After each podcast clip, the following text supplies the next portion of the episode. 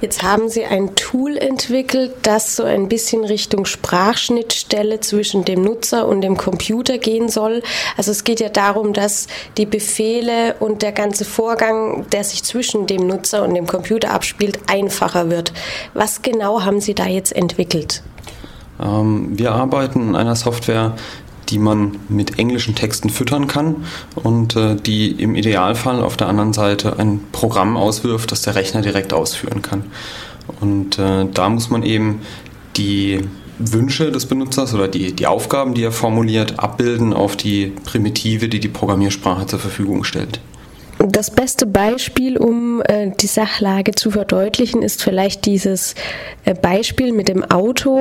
Das äh, können Sie das Beispiel vielleicht einfach nochmal erläutern. Also das, das, Beispiel, um das es geht, ist ein Auto, das in einer verschlossenen Garage steht. Und äh, wenn man das jetzt betrachtet als Programmzustand und sagt, äh, das Auto fährt aus der Garage raus, aber vorher geht das Garagentor auf, dann ist bei der normalen Verarbeitung äh, das Problem, dass das Auto gegen das Garagentor fährt, weil der Rechner die Befehle genau in der Reihenfolge ausführt, in der sie bekommt. Und der erste Befehl, den ich jetzt genannt habe, ist, das Auto fährt aus der Garage raus. Danach sage ich, vorher geht aber das Tor auf. Und äh, genau dieses Vorher ist eben für uns Menschen ein Signal, dass offensichtlich das Auto nicht durch die geschlossene Tür fährt, sondern die vorher aufgemacht wird.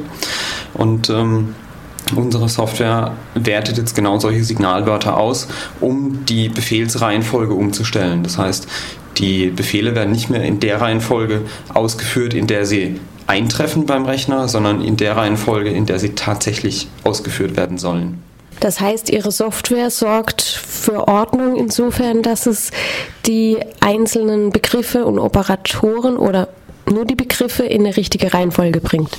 Ähm, also in einem ersten Schritt äh, übersetzt die Software ganz klassisch die Verben zum Beispiel in Operationen, die ausgeführt werden. Also fährt heraus wird eine Operation und Tür geht auf, wird eine andere Operation.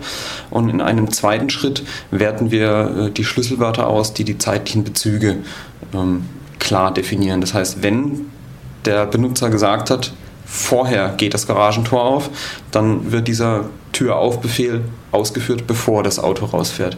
Wenn der Mensch sagt, das Auto fährt aus der Garage raus und das Tor geht auf, dann haben wir nach wie vor das Problem, dass das Auto eben durch die geschlossene Tür fährt, weil der Rechner eben leider nicht die Intelligenz hat, äh, diese Abhängigkeit zu erkennen. Und wie kann ich das Tool jetzt im Alltag nutzen?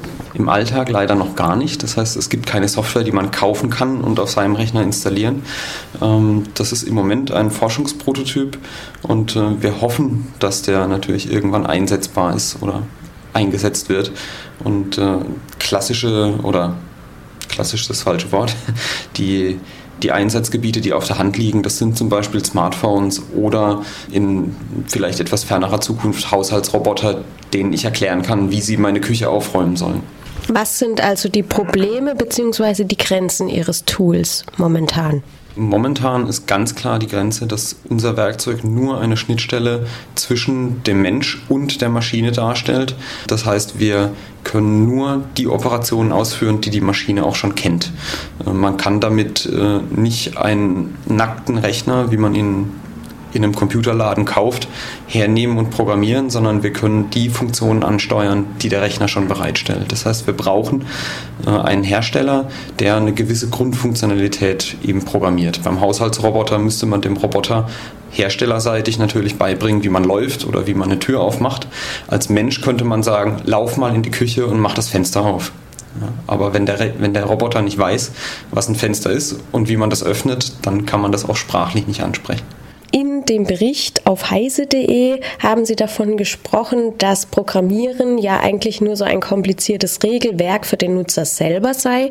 Das heißt, eigentlich sind Programmiersprachen und die ganze Interaktion, die zwischen Mensch und Maschine abläuft, recht kompliziert und einseitig und diese Sprachschnittstellen sollen ja immer so eine Verbindung herstellen. Es geht auch in den Bereich der künstlichen Intelligenz. Wie kann man sich das jetzt als normaler Benutzer vorstellen? Also wie wird sich das denn in Zukunft verändern können, dass das anders abläuft und wenn das anders abläuft, wie läuft es dann ab?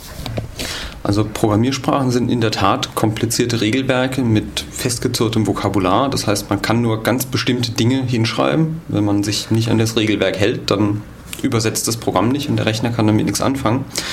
Ähm, wir möchten mit unserer Sprachschnittstelle einfach das Abstraktionsniveau noch weiter nach oben treiben. Eine Programmiersprache wie Java oder C ähm, ist ja auch schon deutlich abstrakter als das, was der Rechner eigentlich versteht. Das ist ja kein Maschinencode, sondern das ist schon eine Hochsprache.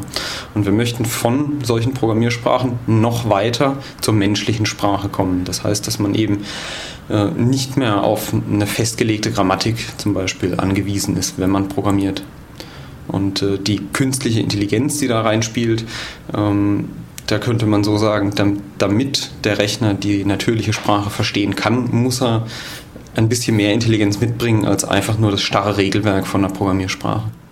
Und kann man das relativ kurz erklären, was dann so die künstliche Intelligenz, also was dieses Intelligente ist, weil der Begriff Intelligenz wird ja relativ inflationär momentan gebraucht. Also irgendwie ist alles intelligent und es gibt die Smart Intelligenz und Smart, dieser Begriff wird ebenso inflationär gebraucht.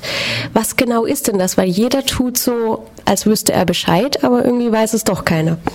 Ja, was tatsächlich Intelligenz ist, was bei uns im Kopf abläuft, das weiß ich auch nicht. Tut mir leid. Ähm, aber äh, unter künstlicher Intelligenz verstehen wir eine, oder eine Maschine, die künstliche Intelligenz hat, äh, sehen wir als eine Maschine an, die so reagiert, wie man das von einem Menschen auch erwarten würde. Was an Verarbeitung unten drunter steckt, das ist dabei eigentlich völlig irrelevant. Das heißt, ob das jetzt ein komplexes Regelwerk ist oder ein statistisches Verfahren, äh, das die Antwort berechnet oder würfelt, das spielt keine Rolle, solange die Antwort intelligent erscheint.